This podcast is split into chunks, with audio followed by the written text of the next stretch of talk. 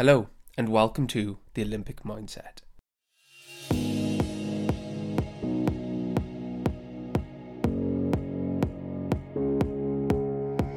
Join us as we explore stories from elite individuals and learn what it takes to be a leader. The Olympic Mindset podcast welcomes you to a network of inspirational individuals and signposts what it takes to succeed. We will take this opportunity to map the mindset of Olympian and apply these learnings to each of us. Thanks for joining me at the Olympic Mindset podcast. Hello, and welcome to another episode of the Olympic Mindset podcast. This week, we have Chris Brindley, MBE. Chris is the former chair of the Rugby League World Cup, the former managing director of Metro Bank, the current chairman of Greater Sport Manchester, and Britain's best boss. Chris talks to us about strategies for leadership and life. He covers topics such as time management, how to get promoted, and how to lead a team. I hope you enjoyed today's episode of the Olympic Mindset Podcast, brought to you by Pearson, the world's leading learning company.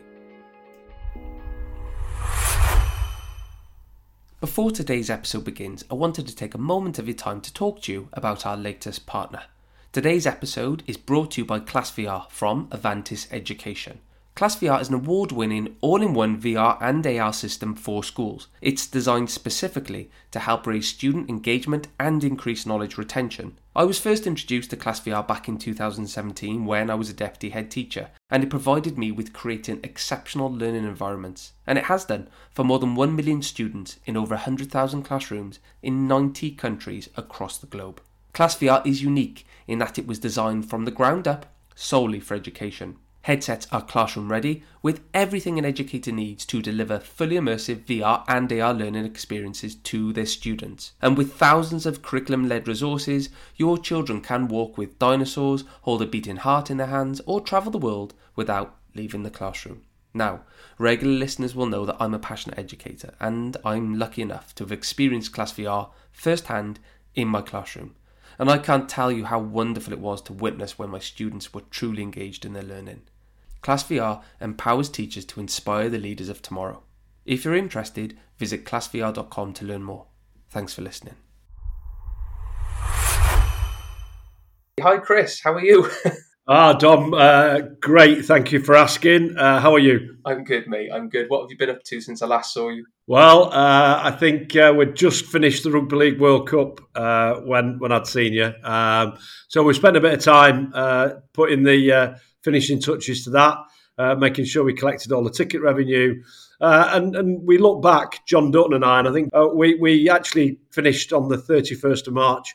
Uh, and Jon and I went for lunch together uh, just to reflect on what actually the, the, the, journey had been like. And whilst there was lots of uh, challenges. We look back with immense pride. We delivered the biggest, the best, the most inclusive Rugby League World Cup ever seen. You know, I took great pride in seeing three Rugby League wheelchair games take place this weekend. You know, we've got a Super League now for women, we've got a Super League for wheelchair, as well as a Super League for men. And whilst England uh, didn't get to the finals in either the men's or the women's, the fact that we are world champions and won the World Cup final against France in Manchester. We, we believe that rugby league, you know, has, has, has sort of had a real boost, and I think the attendances in the men's game and women's game uh, since the season started and the wheelchair game has, has been significantly more. And having 35 million viewers on BBC and who were great uh, broadcast partners, uh, we look back with immense pride.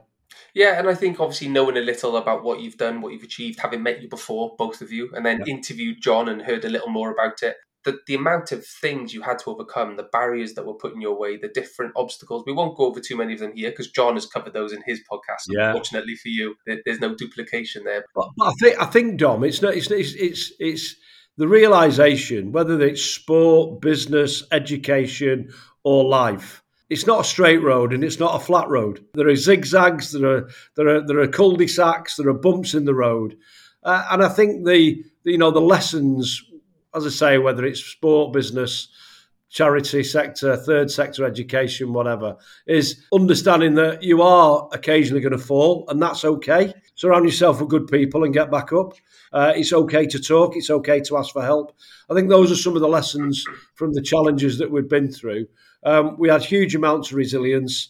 We believed in what we were achieving on behalf of the athletes and the wider game. But occasionally, it doesn't always work out right. And, and, and you should just accept that that's not a personal thing about you. It's just the way uh, sometimes things happen. I think the real skill is um, not losing your belief uh, and, and getting you getting your good team around you to help you out.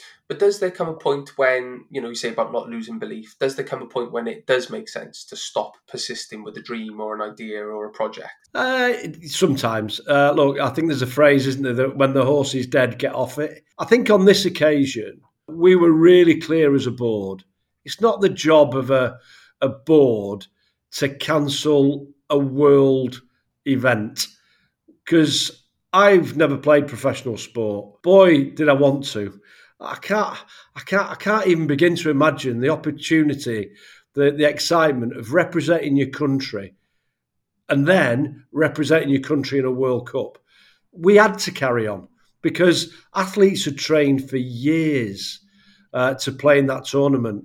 You know, we were we were gonna we were having teams, women teams from Brazil, Papua New Guinea, Cook Islands. It would have been the first time in some people's lives that they've travelled outside of their country, the first time that they've come to Great Britain, the first time that they've played at the likes of um, an, an, Emirates Stadium for Arsenal or a, uh, an Old Trafford Manchester or a St James's Park. It wasn't our job to say we're cancelling the tournament. Mm. And, and as I say, you know, we, we had a real belief it was the right thing to do supported tremendously well by government and UK sport in uh, supporting us past the cancellation. I, I, think you have to look at each case on its merits. Darman, for me, having a World Cup that included men, women, and wheelchair, we just had to carry on and do whatever it needed uh, to get that tournament. And I think the testimony is uh, the feedback that we got from uh, the viewers, the crowds, the athletes. Um, they just had a wonderful time, and you know they'll remember fondly uh, the Rugby League World Cup 2021 that was played in 2022. I agree, and you know obviously you've achieved many amazing things in your career, which we will get into. But just to reflect on that success you've had there, and the fact you've referred to it quite a few times as a really successful team and a team that was all you know together. I remember the last time we spoke, you mentioned TLC, so trust, loyalty, communication, yeah, developing that kind of strategy. I mean, how do you develop loyalty in a team? How do you develop trust? How is that done? I think for me, I'm I'm I'm I'm an avid reader of personal development. I don't tend to do a lot of fiction books, Dom, but you know I'm really obsessed about learning from the best. And for me, uh, I learned an awful lot from Dr. Stephen Covey's book, uh, The Seven Habits of Highly Effective People, and and he talks about building trust and loyalty and you do that by caring. Uh, I, we're all human beings first. Therefore, uh, I focus on the, the, the individual. Uh, and if, if I can create a great environment in the workplace and also care about their home life as much as I care about them in the workplace, uh, I think people recognise that.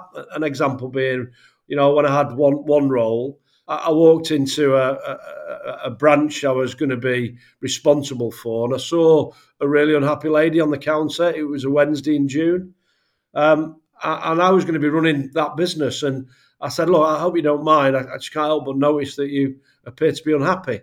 And she said, "Well, I've, I've been prevented from going to my son's sports day." And I just said, "Get your coat, just go." I'll do whatever I can. I'll speak to the, the branch manager and we'll get through it. But you can't miss your child's sports day. And and and you know, you don't get many opportunities to go to a child's sports day. You, they tend to start at four and five, and you definitely don't want to be going to a secondary school sports day because your kid wouldn't want you there. But at primary school, they would, and they look for your face. So, was this when you were managing director of Metro Bank? Uh, NatWest, that was. That was NatWest um, before Metro. And I just I went back and said, look to everybody, if you're a parent of a young child, I think it's really important that you get to go to sports days and nativity plays. And let's be honest, it's not hard to plan for, is it? I'm pretty sure that this year's nativity plays will take place in December. Yeah. And, and, and sports days will take place in June, early July. And, and, and I think it's showing the care for the individual that they repay you back mm. with flexibility, with loyalty. And Covey likens relationships to like a bank account. The more you put in, credit wise, then the bigger the balance. So avoid the debits if you can, but sometimes you have to pass debits. You have to have some honest conversations with people. Um, but as long as you keep putting credits in the account, then the balance will be strong. When that balance is high and strong, then you've got a great working relationship. You've got a great personal friendship. Um, because we've all got lives outside of work. So I want people to have a great work time, uh, but a great home life as well. And my job is to make that happen.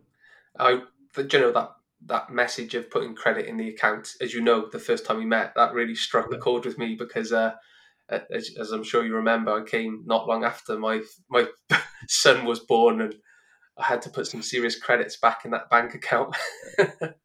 well, and when and when you say not long after, you, you, I think the, uh, the the viewers and the, the listeners should realise that we're talking hours, not days or weeks. Yeah, exactly. But you know, it's a difficult one because I committed to something and I didn't want to let you guys down and I didn't want to miss that opportunity, which has now led to me getting to know you and obviously getting to know a, a lot of other people too. And we're sat here today as a result, sharing this these stories that we're about to share with people because we met that day. So, you know, I guess it, it can be viewed in two different ways. Yes, I maybe yeah. did make a selfish decision, but it's led to helping others. Look, uh, look, Dom, if that was a debit past, then the, the account went down a bit. But if the account was healthy anyway, then it's not taking you close to uh, an overdrawn or a bankrupt relationship. It's a debit. And, and life is about trade offs. Life is about making sacrifices. Go and speak to any elite athlete. They'll tell you that either themselves and or their parents have made a tremendous amount of sacrifice for a, for a goal that is really, really important to them. You know, I, I was uh, involved in rugby league at, at, domestic level, and we're a summer sport. You know, players don't go on uh, summer holiday with their kids during the six weeks holidays because actually they're playing. So, you know, but that's a trade off, that's a sacrifice for, you know, a career that they love, the opportunity to build something for the family for the rest of their lives. Um, so there's always going to be a conversation about trade-offs, and and you, you, know they're they're the things that I talk about: lessons in sport, lessons in business. And we mentioned Jon Dutton earlier. Jon was absolutely world class at negotiation and actually getting to the right decision and looking at those trade offs and, and everybody wanting to come to the right conclusion. So, you know, for me, you, you made uh, a decision. And look at that decision now. You've created, you know, a great set of friendships that will that will transcend just the program you're on. Um, that will be there for the rest of your life. You know, you're at a game tonight with one of the cohort. You'll be travelling back. Um, it's really special. Um, but you made that decision. Had you made a different decision, we might not be here now. Yeah, and I think possibly coming from the world of sport, it was a you know it was a quite a simple decision to make because when when I am home, I, I am as present as possible. You know, yep. phones down. I'm with my kids. and with my wife.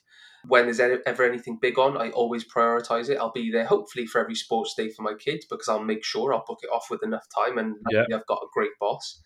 And then when those moments happen that are unforeseen, as you know, turning up a few hours after the birth of my son to come to an event um, that I booked on, you know, being there was so important because there was nothing I could do in that moment. You know, yeah. I'd been sent away anyway. I was going home to sleep, and it was either sleep, which I couldn't do, I was full of adrenaline, or it was yeah. do something productive with my time and, and commit to something I promised I would do. And it, again, it was a very easy decision for me to make in that moment because I don't see it as a sacrifice. I see it as something I want to do, I'm happy to do, and a necessary moment of tiredness or whatever it might have been to overcome. And but it, you know, that is gone. I was tired. I've slept since. I'm fine now. Whereas if I hadn't turned up, I wouldn't be where I am today.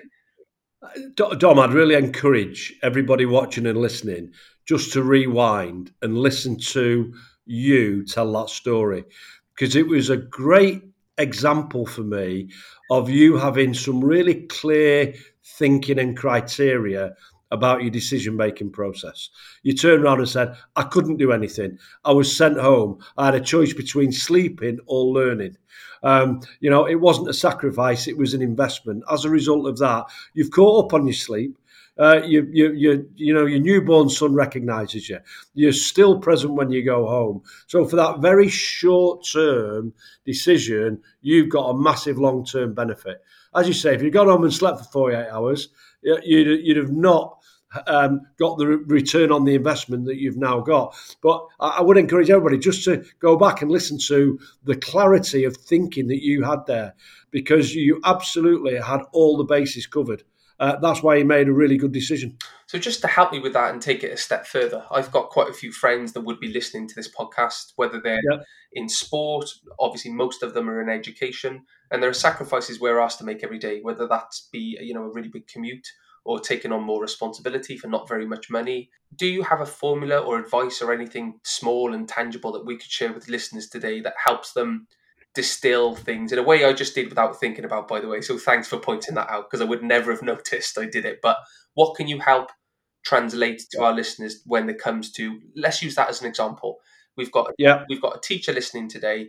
They've been offered a promotion. This promotion is only yeah. an extra three or four or five grand a year, which sounds a yeah. lot, but it's not for the level of responsibility that person yeah. now has to take on. They get no additional time to do their role, but they've been given extra money. So it's you know that's the trade off. You're losing time in exchange for this money, which isn't very much after tax. Is a very difficult one because not much money, lots more responsibility, no time, less time. How do they come to the decision that that's the right thing to do or not? Well, f- first of all, I'd ask the question do you have a long term goal? Um, and if people have a long term goal that sees them becoming a head teacher, director of education, you know, I want to be in sport, and that, therefore you have to make a decision. And instead of it being sacrifices or challenges, I call it choices. So I've got two children, and I always have talked to my children about um, you have a choice, but you need to understand why you make a choice. So for me, if if if if that short term decision means you might not get a lot more money uh, and you might lose a bit of time, but that moves you closer to your ultimate goal, you have a choice to make about whether or not that is a good thing for you, not just short term, but maybe medium or long term. So I talk about my journey into sport. I woke up on my 40th birthday. I'm an obsessive goal setter, Dom. I do short term goals, weekly goals, monthly goals, quarterly goals, and I do big, hairy, audacious 10 year goals. So I'm a, four, I'm a 40 year old executive for a bank. And my, my wife knows I'm an obsessive goal setter. So I wake up on my 40th birthday and she went, Go on then. That was not happy birthday, go on then. And, and I went, What? She went, I've been with you since you were 19, that's 21 years. I know you you must have a big goal that you're going to share with the world on your 40th birthday. And I burst out laughing because she knows me too well. Um, and she reads my face brilliantly. And I went, Yeah, I have. She went, Go on then. And I went, Okay. Uh, by my 50th birthday, I won't be working full time for anybody. I'll be out of the corporate world. I'll be working for myself and I'll be a respected sports administrator. She burst out laughing. and I went, What are you laughing at? She went, Hang on a minute. She went, I know you love sport, but you're not involved in it. You've never played it professionally, but I know you've got a passion for it. So, what makes you think you're going to be a respected sports administrator? She said, We'll cover the fact that you don't want to work full time a little bit later on. And I, and I, said something, she reflects back now. She said, Chris, what you said was had a really profound effect. And I knew from that moment on you'd succeed. And you said, I, I said, I'm going to go back and do my apprenticeship in sport. I said, and therefore I know, uh, even though I'm an exec of a bank, I'm going to have to go right back and learn. I'm going to have to go and do work um, that's rolling my sleeves up. I'm going to have to go into some uncomfortable places. I'm going to have to do my day job as well as other work, which means a little bit less time with you and a little bit less time with Sam and Emily. But when I get there and I'm stopped working full time for you know any organisation, what I'll do is I'll make sure that I'm present when in the ten years, and when the ten years are up, I'll spend a lot more time and we'll have weekends together. And she said that because you were so determined, because you had a real goal, I didn't mind working harder. I didn't mind doing my apprenticeship. I didn't, you know, I was a voluntary chair of a sports charity for 12 years. I never claimed a penny in expenses, even though I travelled a lot for it. But it's because it moved me towards my goal. Mm. So I never lost sight of the goal about what it would mean for me. So when I started work, it was for security at the age of 18. I knew by the time I got to 50 and my children were grown up and, you know, were, were in a good place, that it wasn't about the money. It was about me following a passion, um, me using some of the skills I'd learned along the way of good governance, uh, running a business, thinking strategy, um, how I could help uh, a sports charity and a sport organisation become better at serving um, the community.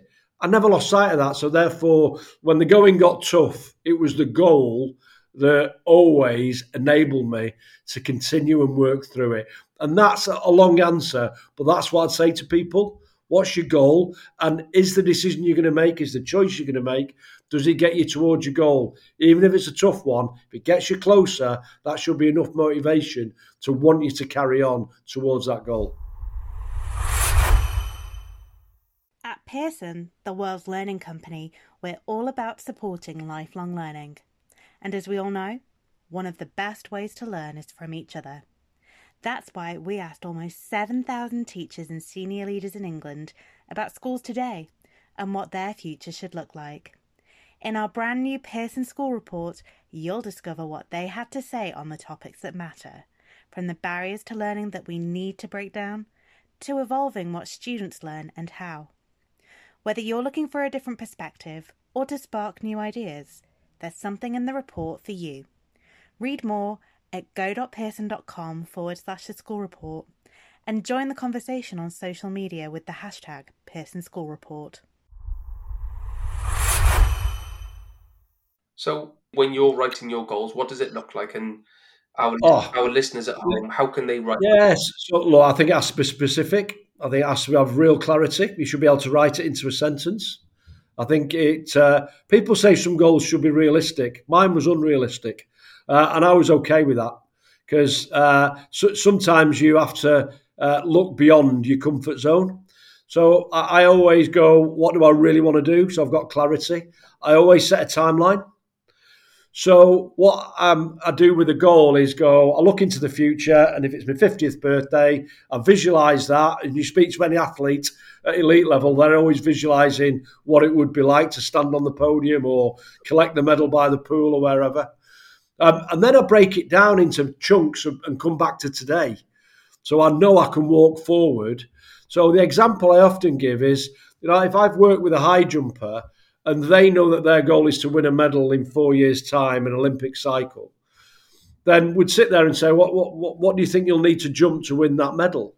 And let's say it's eight centimetres. So you know that to get on that podium, it's eight centimetres. But that's four years away. I can't jump 10 centimetres higher tomorrow. But what I can do is break that goal down into bite sized chunks. So that's two centimetres a year for four years. That's one centimetre in in every six months. That's a quarter half a centimetre in a quarter every three months. If I sit down with somebody and say, "Can you make a small improvement in the next three months?" The answer is yes. I'll go great. Let's create a program where we'll do a small improvement, followed by a small improvement, followed by a small improvement. And, and as a result of that, you create a belief system that actually, whether it's marginal gains, if you want to call it that, or bite sized chunks, or in good to great, Jim Collins talks about moving the flywheel. It's just breaking that goal down into really small, attainable tactics that enable you to move forward step by step by step. And there's a great book by John Whitmore called uh, Performance Coaching. Mm. And he talks about the model called GROW. So the G stands for the goal, the R stands for the reality of where you are now.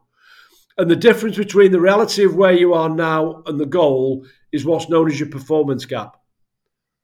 So if I want to jump eight centimetres higher, that's my goal. The reality is I can't jump that yet. I'm eight centimetres away. That's the performance gap. The O in GROW stands for the options. So, what options do you have to achieve your goal and bridge that performance gap? So that's when you can break it down into a, a quarter or half a centimetre every every three months. And then the W stands for will, the will to do it. What are you prepared to do? What choices are you prepared to make? When are you going to start? What might get in the way? What will the barriers be? How will you overcome them? What will the enablers be? Who do you need in your team? So I love the grow model. So setting a, a goal is clear in the future, knowing what it's going to look like, then breaking it down into chunks, and then following the grow model. It's always worked for me, and I'm you know I'm really grateful for John Whitmore when he wrote his book um, that he put the grow model in there because it really has had a significant influence uh, on my career, both in business, in sport, but also sitting down with my kids uh, and mapping out some of their futures. I think the 24 7 31 plan is a really nice yeah. start as well. I know, obviously, if, if, you could elaborate on that in a second, but what I've done with it, I've taken it to my staff in, in my teams. I've just hired uh, three secondees. So they've been seconded yeah. from their current roles to work in an executive leadership role with me, overseeing specific areas. So the idea is that I want each of the schools I'm responsible for to improve in these three areas. Well, how do we do yeah. that? These three people will achieve certain things in the next 31 days for the next seven yeah. months until their secondment ends. So every time we meet, there's a 24 hour goal, then there's the seven day goal, then there's where are we going to be in 31 days. And I'll always check in to make sure they stay on track. And I'll always check in with the 24 hour one because that's the one I think, having spoken to you before, that's the one that slips quite easily the 24 hour rule. Yeah. People forget that first step. Yeah. Uh, look, look, look, there's a, there's a great Latin phrase, Dom, called acta non verba, uh, which is actions, not words. And you know, one of my roles in life is is is have the pleasure of going out and doing keynote speeches to different organisations in sport and business. And and I always wanted to reflect on: Do I want this just to be a speech and it's forgotten, or do I want people to be better at who they are and what they do? And how can I give them a little bit of structure around that? And that's when I came up with the 24 7 31 concept. And, and, and, and it can be flexed in many, many different ways. But ultimately, what I wanted people to do was take an action in the next 24 hours. So if I'd recommended a book, and I've recommended some books already, the 24 might be within the 24 hours, I'm going to go on Amazon and I'm going to order Good to Great or Covey's Seven Habits of Highly Effective People or Performance Coaching. And I'd go, that's a gift to yourself. Then you might need a little bit of thinking time. So, what would you achieve at the end of the seven days? So, you, you might have ordered the book, seven days, you might have read the book. Uh, then I go, but if you need a little bit longer, when can you see some sustainable change? Because there's lots of research that talk about habits being created in 31 days. So I sit there and go, bite sized chunks, small, easy, do now. Give yourself some time to plan for the seven days. Give yourself some time to plan and execute for 31 days. And often, if I'm talking to an audience, one of the variances I have on the 24 7 31 is I sit there and say, if you're in the audience, do something for yourself in the next 24 hours. Then you're either lead a team or you're part of a team. What are you going to do to make your team better in the next seven days? Then, what are you going to do to make your business better in the next 31 days? And often I'll ask people to send an email to their CEO within the next 31 days with one idea on how they can make the business better. And some CEOs went, flipping heck, Chris, I'm going to get 200 emails. I went, no, you're not. You're going to get 200 ideas on how to make your business better. And I can guarantee that some of those ideas will be brilliant. Had you not done 24 7 31, you wouldn't have got the ideas. So I always want people to take the immediate action, the short term action within a week, and then reinforce it within the month. And you know, you could do six months, 12 months, and really have those check ins that you have, Dom, just to get people to take that action because it's often the starting of it that is really important. Then people have a bit of a lag. So there's a there's a model by Elizabeth Kubler Ross called the change curve. Um, and, and often we have that dip, and that's when we're at the bottom of that dip, we give up. If people have tried to stop smoking or drinking or lose weight, there's a moment where they just go, oh, sod it. Well, actually, having a good coach or a good boss enables you to not give up at that moment. They actually get you through that moment. So actually, you start to bring about that sustainable change that you set off um, originally by setting your goal with. So, what advice would you have to somebody that has set these goals? They've got it, you know, it's all written down. They're ready to go. They're motivated. They, yeah. you know, they've monitored themselves through the Kubler Ross cycle because they've listened to the yeah. podcast today. They know what it is. They've hit the bottom. They think, okay, they've bounced back and forth a few times, and now yeah. they're really struggling. They're struggling to pick their motivation back up. What would you advise to that person? How do they get through that point, and how do they avoid the dips, or peaks and flows in motivation? Yeah, So, so right at the start, share your goal. Right at the start, share it with people. A lot of people don't want to share the goal, Dom, because they're scared of failing. Hmm. Well, if you share it with people who care about you, you won't fail. Why? Because they'll hold you accountable as well as you holding yourself accountable. Get a good team around you. Talk to them about that moment of dip and the vulnerability you'll go through. Ask them if you can ring them for help or meet them. So if you know the dip's coming and the Kubler curve, uh, Kubler Ross curve shows you when it's coming, right? Stages three and four, mm. then actually getting your team around you because you want your team around you to give you the motivation and the confidence and the support to get you through it. That's what good teams do. They look after the mates. And in rugby league, we've got a great example of that um, with Kevin Sinfield. Kevin's now England Rugby Union backs coach. But, you know, he, when asked why did he do the ultras, why did he do the seven marathons in seven days, why did he run between Leicester and Leeds, he's really clear. He's doing it for a mate, and that mate's Rob Burrow that has been, you know, struck down with a terrible disease called motor neurone disease. So just having people around you um, actually is the way to get through those moments. But don't leave it until you're going through the moment. Get your team on board early. Share your goals. Ask your mates to give you high support, but also give you high challenge. Tell you when you're not actually showing the level of commitment because that's what that's what the best performers and the best coaches do. They do high support and high challenge because sometimes it's the challenge we need as well as the support. That's a really good point. I think having spoken to Joe Foster, as you know, the the founder yeah. of Reebok, he spoke a lot about identifying gatekeepers. So the people that are the people that hold the keys or can open the gate to a future yeah. that you want to have. I thought that was a really nice way of putting it. But you've made me think a little bit differently there. I think sometimes who we select and allow into our inner circle, you know, is all very well sharing ideas with the people in our inner circle, but if they're the wrong type of person or the wrong type of personality or have the wrong interests, it doesn't necessarily always translate to getting the best from us. So, in your experience, have you got any opportunities to share with us examples of times that you've maybe let the wrong people in to your inner circle, and then what did you do yeah. about that? Well, sometimes you pick family and friends. Yeah as your inner circle, but they love you. Yeah. Often, therefore, the relationship won't be high support and high challenge. It'll just be high support with no challenge. So they'll agree with you and they'll tell you, oh, yeah, yeah, I know it's cold today. Don't go out running if you're running a marathon. Oh, it's rainy. Yeah, I agree with you. I think you should stay in today.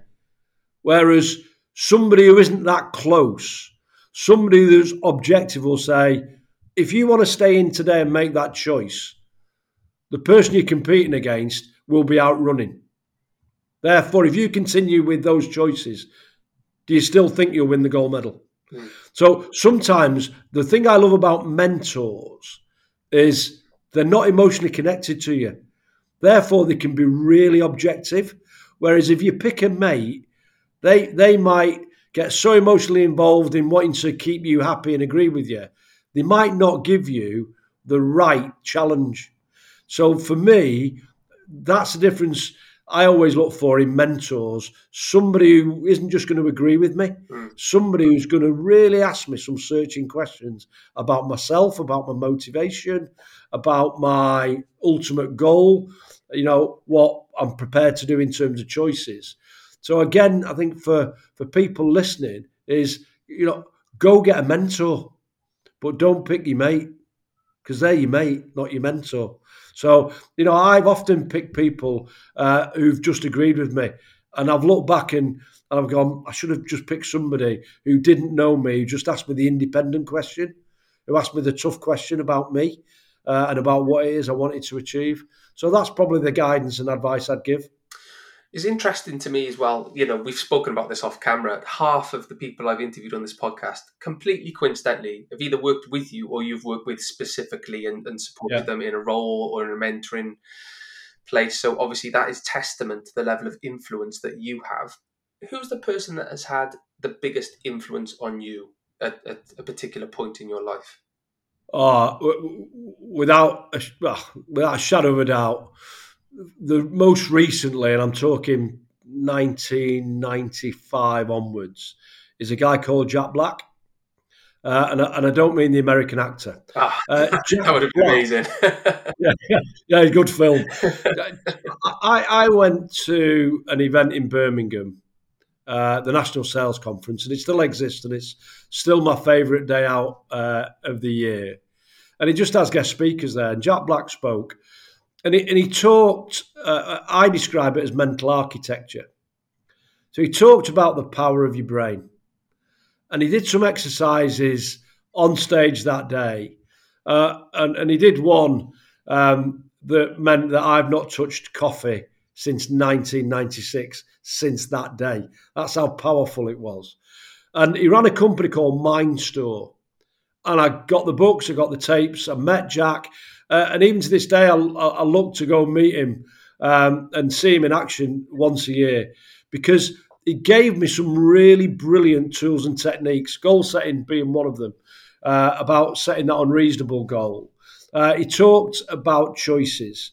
He talked about how your brain really influences um, your behavior and the quality of your thinking, uh, getting good people around you. So definitely talk about Jack Black in, in giving me a structure. I sort of had a lot of the qualities anyway. I was always motivated. I was always ambitious. Uh, you know, I was keen to learn. But Jack Jack gave me a real structure through his through his teachings. Um, and you know, earlier than that, we go right back to my childhood. My mum, my mum just taught me about values. She taught me about right from wrong, and she said manners cost nothing. Um, you know, ask uh, you know, offering to help people cost nothing. So my mum gave me some great stuff. I had a great PE teacher at primary school. Uh, I had a great secondary school head teacher. I wasn't very good academically, and I'm I'm, I'm, bullying, I'm going upwards when I say I wasn't very good. I think the reality of my results were just awful, but it didn't motivate me. It was PE and sport that motivated me. But the primary school teacher, my mum, and the secondary school headmaster they they taught me about how I could use the lessons in sport to get me through life. Communication, you need to communicate with teammates. You need to be a great team player. You need to prepare. You need to problem solve. And, and they, they, they were almost talking to me in language through sport. And that's why I think sport is a real vehicle um, for helping people learn about life um, so, you know, those are the sort of influences on my life. And again, another one is a guy called Tony Whelan, who's uh, the academy advisor at Man United. Tony came to my school when I was nine years old um, to do some coaching. Uh, and I didn't see him again for 15 years until I went to do my coaching badges. Um, and he became a tutor. Wow. Um, and, and as a result of doing my coaching badges through football, I learned how to coach in the workplace. And as a result of that, I started leading teams. Um, as a result of that, my, my, lack of academic rigor didn't matter. I could just get, you know, teams to set a goal together, work together, collaborate, problem solve. And therefore, I've always looked to being in teams because I think the power of teams is something really special and we can achieve the unachievable.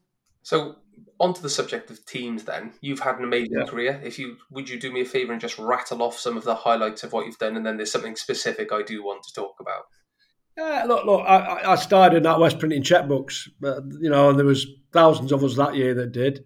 Um, I, and I remember sitting down with my admin manager on day one, and I said, "What's the record number of checkbooks printed uh, in a day?" And he went, "Why on earth would you want to know that?" I said, "Well, I want to beat it."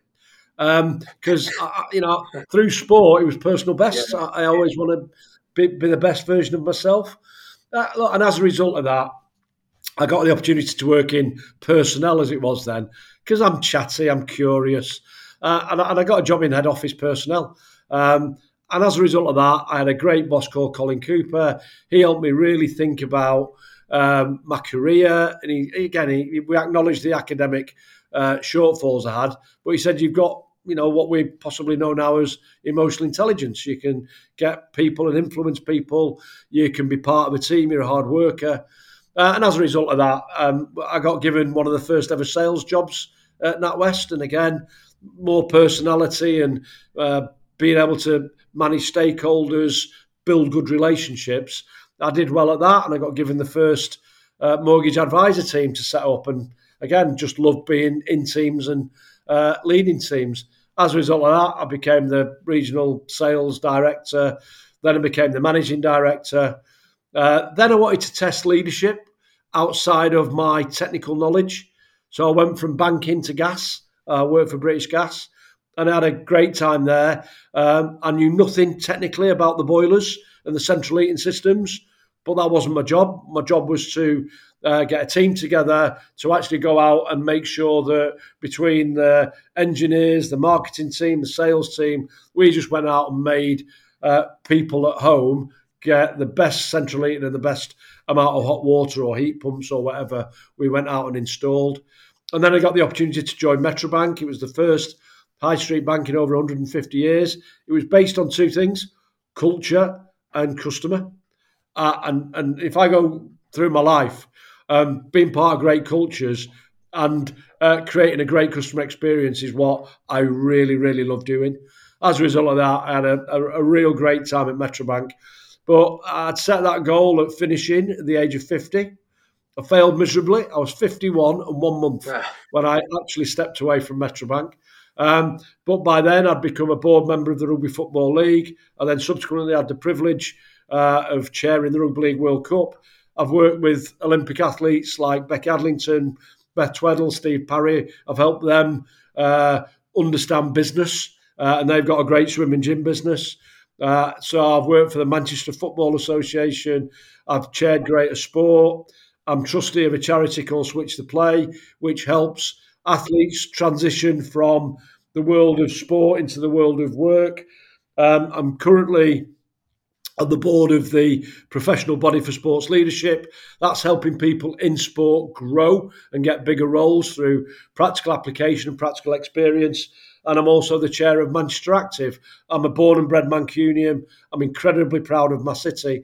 And Manchester Active is about getting people in Manchester um, more active more often through the vehicle of sport. And we've got some global events coming. We've just announced the Davis Cup to be played in Manchester. We've got the World Taekwondo and World Disability Taekwondo. We've got the World Paralympic uh, Swimming Championships, right through to grassroots uh, at Chorlton Park and Uffendall, where uh, you know I I used to play as a kid. So uh, you know I've been blessed. Uh, I've worked hard.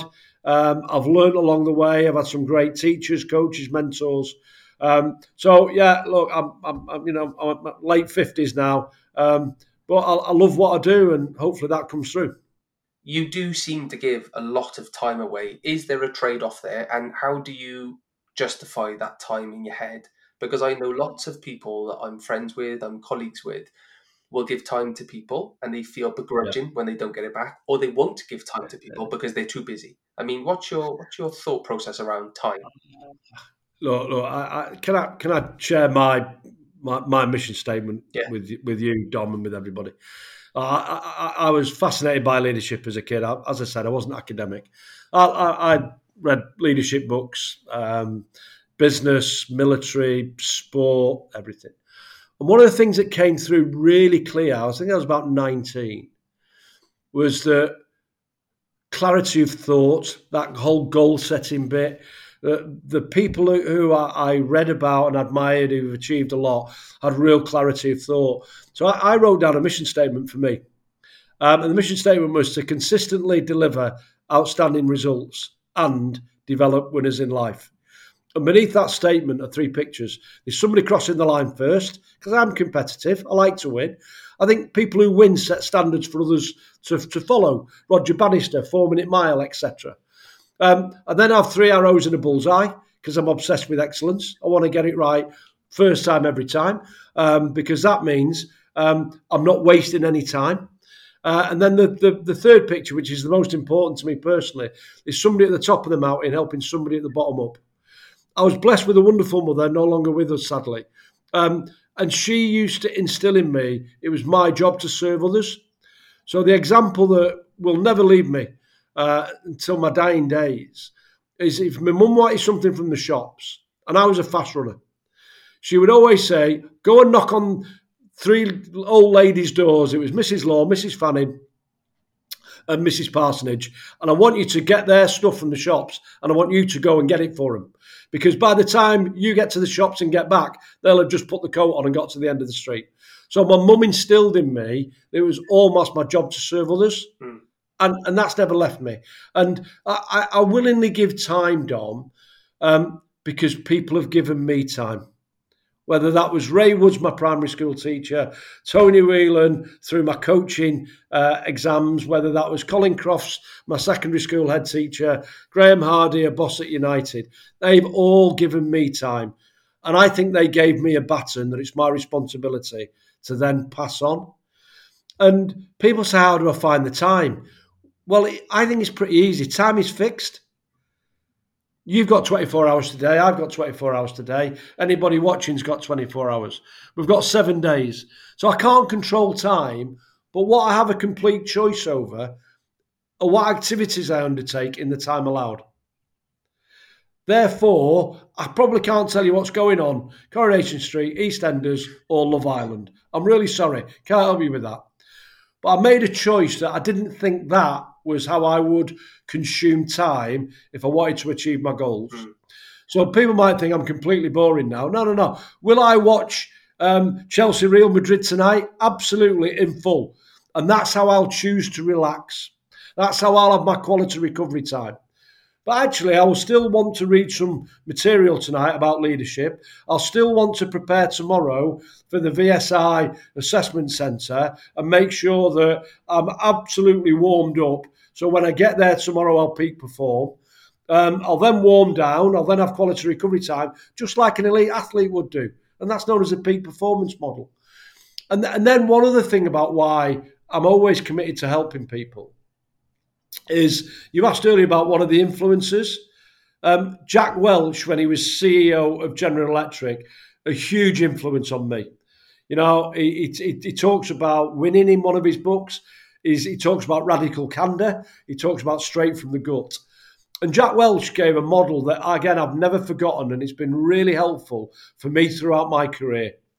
And the model is known as PIE, P I E. And he and he asked the question. He was asked the question, "How do people get on?" And the P stands for performance. He said, "But performance, people are often performing at similar levels, so you can't always differentiate." Jack Welch then said, What I look for in people, as well as performance, is their image. Are they flexible? Are they teachable? Are they a good team player? Um, do they do what they said they were going to do when they said they were going to do it in the way they were going to do it? So I always get people to reflect upon their image.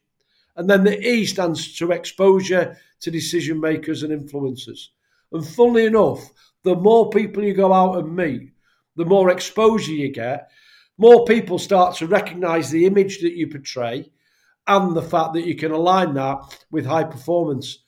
And, and I look at some sports people who might have a really good P, but their I and their E are appalling. Hmm. And as a result of that, they tend not to have sustainable careers. And the one example I use who somebody who's got a great pie is Roger Federer. Yeah. yeah. No one can deny his performance you know, Grand Slam wins. But you look at his image, right? He's always on the back page, never on the front page. He's got two sets of twins. He understands his commercial responsibilities. He's amazingly polite. He's amazingly humble. You know, he tweeted Andy Murray when Andy Murray became world number one. He tweeted, Well done, champ. You know, I've seen him forget his accreditation at tournaments. And instead of going, Do you know who I am? He goes back and gets his accreditation because he knows somebody's doing the job and he respects that, so he's usually respectful. You know, and, and, and the exposure, whenever he's interviewed or he's, he's on different shows, he's just really, really humble and respectful of the people doing the job. And spookily enough, approaching the end of his career, he did a $100 million deal for Uniqlo. Yeah. Um, they weren't doing that deal on his performance as a tennis player. They were doing it on his image and the exposure of their brand through Roger Federer. So I, I always get people to think about what's their pie. And I spend a lot of people spend almost every minute on performance, not a lot of time on image, and not a lot of time networking and getting to know people and learning from people about how they can be better at who they are and what they do. You made me think of someone that I, that I know that the image thing is something they don't consider at all. Yeah. Um, they think a lot about performance. You know, they are very high performing. Yep. They do have high exposure to decision makers and people of influence, but the image thing is something that they drop quite a lot. Would you say that that is because the image thing is more down to discipline? You have to be disciplined to develop an image. You can't just do it as a one off and then expect it to last. It has to be every day. Yeah, I, th- I think you have to first of all decide what image you want to portray to the world. Yeah. So I think having clarity of thinking, and we've talked about that a lot today. I think secondly, then is the structure and discipline of uh, delivering on that image, and and always being consistent. So that's why I talk about wanting to be consistent. I want me to be consistent in my behaviours as well as my performance. And you know, the reason I chose outstanding as one of the words in my mission is I think when you wake up every morning, it's pretty easy to be mediocre.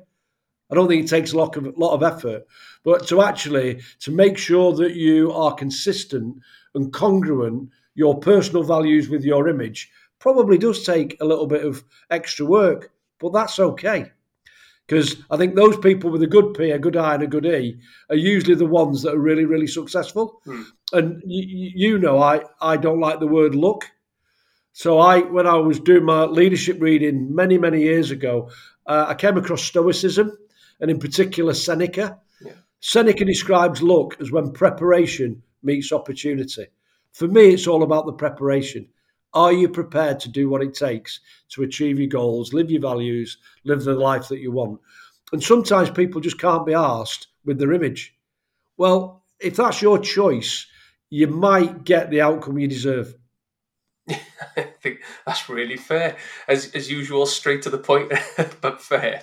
I think a, a story that really resonated with me was when you talked about your experience at Metro Bank and the yeah. success that you had in, let's be completely frank, making Metro Bank part of the national consciousness because it was quite a, it wasn't as well known when you first got there, and, and now it is. I think. I, I think you're being very kind. I, I, I think ev- everybody in that team deserves that accolade, not me. Yeah, absolutely. And I think that's testament to the kind of person you are that you've shared that there. But what I will say is that you were part of that team and you led that team. So how did you create a culture that moved that organization so far forward? Were there any look, let's be fair, there's people listening at home. We've spoken a lot, but can we start to distill these things down? What three things yeah. would did you do or would you do again? And then what thing would you avoid? Um, Look, you went back and read. Yeah, first of all, live by your values. Hmm. And, and, and, and our values are really clear. I've not worked there uh, now for, for almost eight years. I can still remember the values. We attend to every detail. We make every wrong right. We ask if we're not sure, bump it up. Zest is contagious, share it. We exceed expectations. And for our leaders, I wanted leaders to inspire, to nurture, to game change. If you take the first letter of all of those words, it spells out amazing. We were really clear we wanted to be amazing in everything we did. So, first of all, it's absolutely living your values. Uh, I think, secondly, is we called it uh, outside in versus inside out. I know lots of businesses that inside the boardroom, they decide what the customers are going to get, whether they like it or not. I don't like that because um, some of the decision making is not in the customer's interests. Let me give you a real life example. Uh, there will be listeners, particularly in the UK, and I suspect throughout the world, that if they want to phone their bank today, or their phone company, or their insurance company, they will get an automated voice response system that'll say stuff like, press one for this, press two for that, and after pressing multiple buttons, you'll get a message saying, We're experiencing a really high volume of calls at the moment. Um, your call is important to us. You see, that is utter bollocks because that's a classic inside out decision. Never have I met one customer ever that said, I really like automated voice response. So, how can an organization say, our, one of our values is we put the customer at the heart of everything and then install automated voice response. So, so I get frustrated with incongruence. So your values. So the outside in then is why don't we stand outside of our own business and ask ourselves what is it the customers really, really want from us? And at Metro Bank, they wanted convenience, which is why we opened before every other bank. We closed after every other bank. We opened on Saturdays. We opened on Sundays. We even opened on on bank holidays. Bank holidays were when banks were shut. Yeah. We wanted to we wanted to live our values of convenience. So these are the things I think when people are, are dealing with people, instead of you deciding what you think they want, why don't you go and walk a mile in their shoes? Why don't you go and ask them what they really, really want and then work out a way to deliver that? That's when you'll be on the outside, stood shoulder to shoulder with your client, your customer, and actually you're giving them what they've asked for and what they want, not giving them what you think they want that they've not asked for. That's where it usually ends up in a really poor customer experience. I would never normally ask this question so directly, but because you're such a direct person, I will. What one mistake would you not go back and make again if you look back across your career? Normally, I'd say, tell me about an opportunity for growth. But because you're so direct, let's use that word mistake. Is there anything you've ever done that you thought, I've really messed up there, or that was wrong, or I would change that if I could? Look, if, if, if I start doing that, we'll be here for weeks and years. I, I, make mistakes all the time. Yeah. Right. Uh, and do, do I wake up and say, I'm going to make a mistake? No. Suppose the question is, I, I, look, there's nothing jumps to mind. I go, that's a horror story. Yeah. Um, but I have made mistakes. And as I say, I've made probably half a dozen today. The question I've got is, and I always ask myself is, what am I going to learn from that? So it should be win or learn, not win or lose. The opposite of, of right is left. Too many people think the opposite of right is wrong. Mm.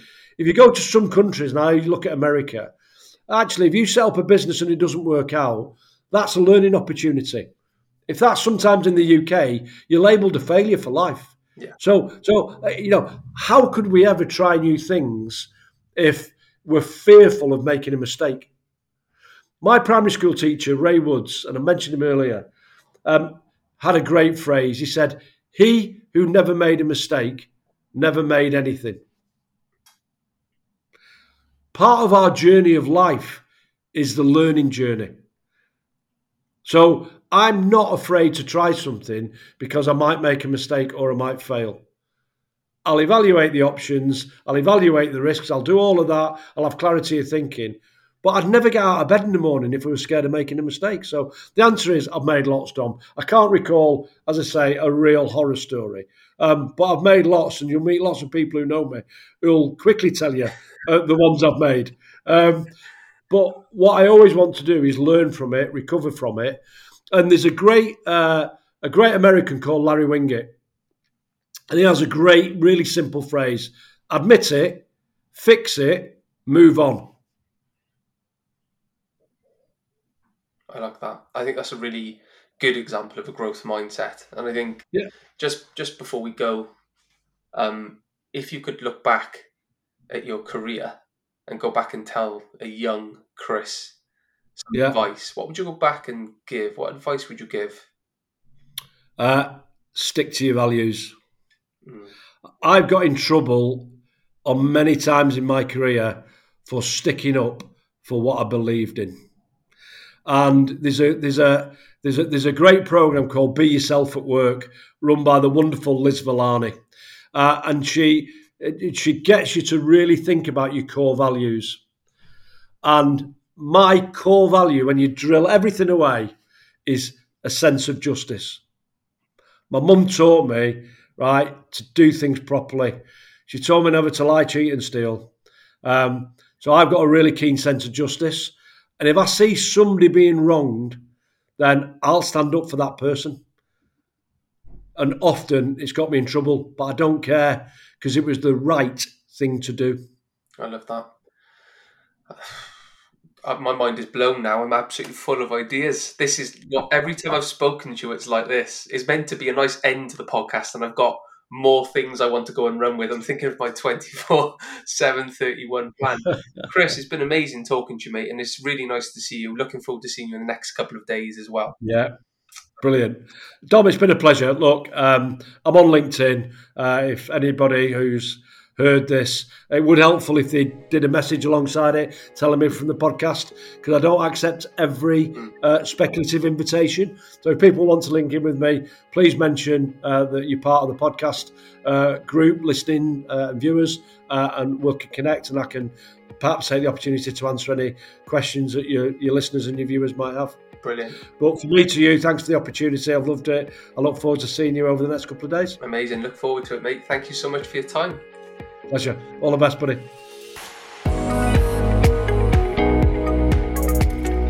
Thanks for joining me, Dominic Broad, at the Olympic Mindset Podcast, brought to you by Pearson, the world's leading learning company. A big thanks to all of you for listening today. If you've liked what you've heard, please like, follow, or subscribe wherever you get your podcast from, completely free of charge. See you next time.